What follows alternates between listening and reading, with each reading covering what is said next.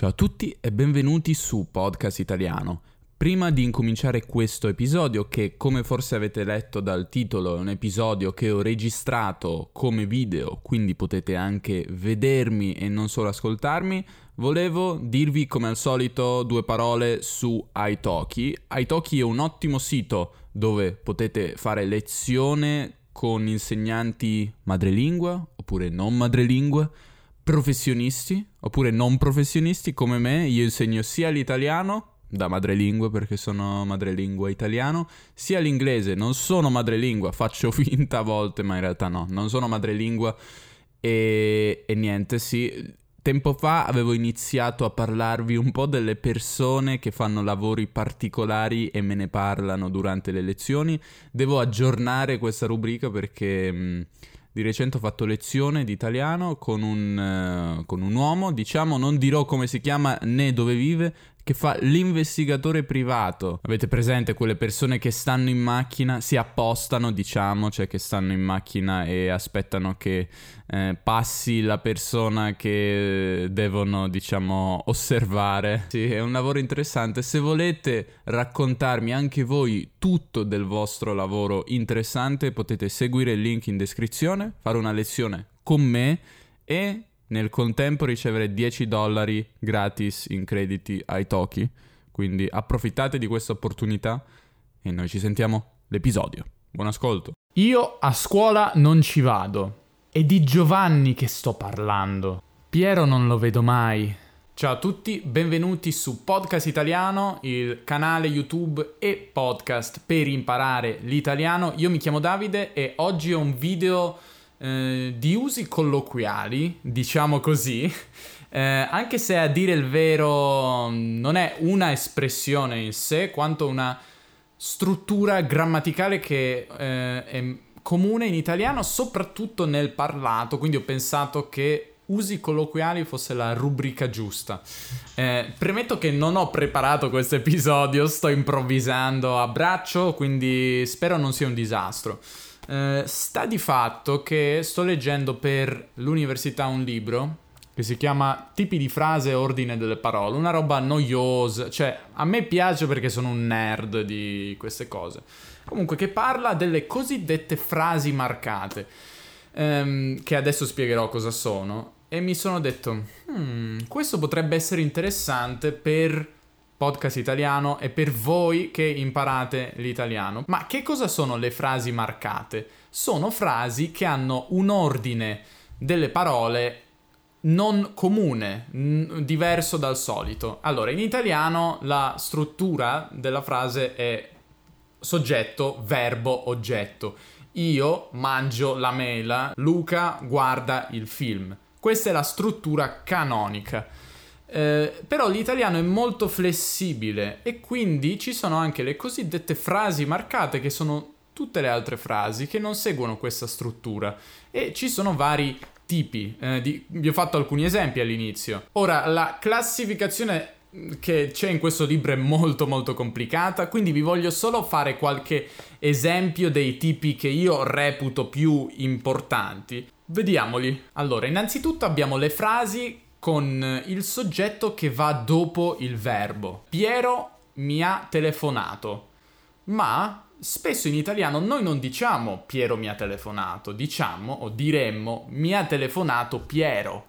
È per questo che sono importanti queste frasi, perché rendono il vostro italiano molto molto più naturale. A volte, ma non sempre, possiamo anche usare l'intonazione per eh, di solito creare un contrasto. Se io dico l'ha mangiata Piero, vuol dire non l'ho mangiata io, non l'ha mangiata Giovanni, non l'ha mangiata Pippo, l'ha mangiata Piero. Il secondo tipo di frase marcata è la cosiddetta dislocazione a sinistra, che non è tipo dislocazione, non è la spalla slogata, non è una malattia, è semplicemente lo spostamento di una frase, di, di una parola a sinistra. Che cosa vuol dire? Al posto di dire non vedo mai Piero, pot- potrete dire Piero non lo vedo mai.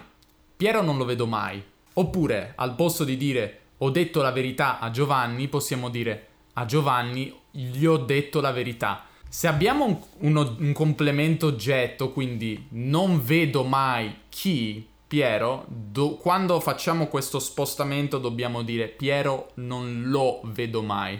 Quindi è obbligatorio dire Piero non lo vedo mai. Non possiamo dire Piero non vedo mai. Questo è un errore che fanno molti eh, russi, perché in russo si può fare questo spostamento uguale ma senza il pronome, la ripresa del pronome. In italiano dobbiamo riprendere oppure ripetere il pronome, è obbligatorio se volete dire una frase naturale, quindi Piero non lo vedo mai, oppure eh, non ho visto il film, il film non l'ho visto, ho comprato le mele, le mele le ho comprate, ma se non è un complemento oggetto, quindi è un altro complemento tipo a, quindi a Giovanni gli ho detto la verità, non è obbligatorio gli, potremmo dire a Giovanni ho detto la verità, va benissimo, quindi questa è la differenza. E voi ora potreste domandarmi, ok, ma a cosa serve fare questa cosa? È più difficile, a cosa serve? È difficile da spiegare, è molto difficile, però nella linguistica c'è l'idea di topic, cioè il topic è la cosa cui, eh, sulla quale fate un commento. Quindi se io dico Piero, se io dico non vedo mai Piero, io sono il topic e il commento è che non vedo mai Piero, no? Topic e commento, ma se dico Piero non lo vedo mai, è il contrario. Piero è il topic, Piero è l'argomento della frase, non lo vedo mai, è il commento che faccio su di Piero, cioè il topic è ciò di cui stiamo parlando. E, e, questa è una cosa un po' difficile da spiegare, che magari non vi serve sapere, ma è per questo motivo che facciamo queste cose. Perché se, di- se dico Piero non lo vedo mai, la frase riguarda Piero, ma se dico non vedo mai Piero, la frase riguarda me. Cioè, sono due cose diverse. Se dico non leggo mai i giornali, questa è una frase su di me. Ma se dico i giornali non li leggo mai, la frase è, riguarda i giornali, il topic della frase sono i giornali. La dislocazione, quindi questo spostamento, può essere anche a destra.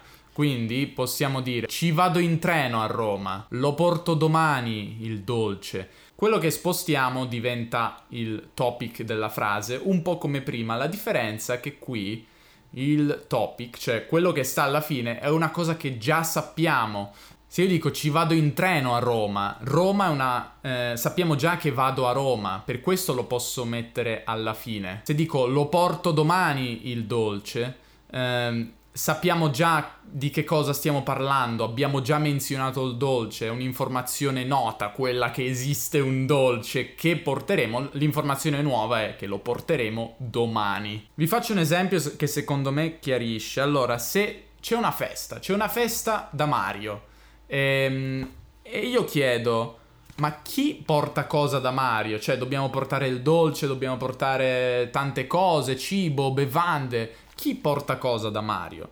Eh, io posso dire, il dolce lo porto io, il vino lo porti tu. Sono informazioni nuove, non abbiamo parlato del dolce, non abbiamo parlato del vino. Per questo non posso rispondere alla domanda, ma chi porta cosa da Mario dicendo lo porto io il dolce, lo porti tu il vino. No, perché non abbiamo parlato di dolce né di vino. Ma se la domanda fosse, scusate ragazzi, ma chi porta il dolce? O ma chi lo porta il dolce?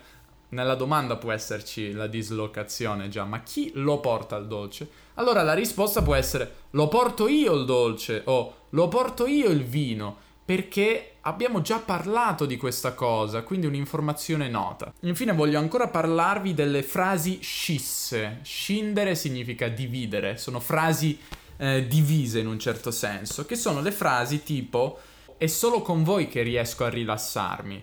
Eh, cioè potremmo dire riesco a rilassarmi solo con voi, oppure la frase marcata scissa che diventa è solo con voi che riesco a rilassarmi. A che cosa serve fare questa cosa?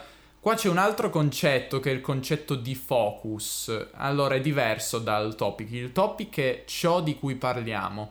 Il focus è il motivo per cui stiamo dicendo la frase, no? La, eh, dove vogliamo riporre la nostra attenzione. Quindi se dico è solo con voi che riesco a rilassarmi, il focus è su solo con voi, per questo eh, creiamo questa cosa, per cambiare il focus. Oppure possiamo anche dire è stato mio figlio ad aver mangiato la torta, oppure che ha mangiato la torta, entrambe sono valide. No, stiamo cambiando il focus praticamente. Vi faccio un altro esempio, qualcuno vi dice eh, sai, sono andato in Italia, ho provato a parlare in francese, ma le persone non, non, mi parlavano, non mi rispondevano in francese. E voi potete dire, ma sei scemo? È in Francia che parlano il francese, in Italia parlano l'italiano, no? Quindi il focus è su in Francia che parlano il francese e sentite l'intonazione, è in Francia che parlano il francese. Ecco, questi sono alcuni tipi di frasi marcate, sono difficili ma riascoltate l'episodio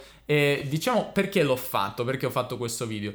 Uno perché penso sia interessante e due perché penso che la prossima volta che troverete queste strane strutture non normali, non canoniche, potrete dire Ah, forse è una frase marcata, forse è una dislocazione a sinistra o una frase con il soggetto messo alla fine e magari potrete rendervene conto. Io penso che se iniziate a rendervi, rendervi conto di queste cose, poi magari riuscirete anche voi ad usarle, ma il primo passo è rendersi conto, l'abilità di accorgersi delle cose che succedono nella lingua e questo è importante. Spero non sia stato un caos totale questo video. Grazie per averlo guardato. Potete anche riascoltarlo se andate qui sotto seguendo il link in descrizione. Oppure se lo avete ascoltato, beh, potete anche vedermi. Cioè, vedete questa faccia in HD con la nuova fotocamera che ho comprato. Ah, vi lascio anche il link a Apple Podcast se volete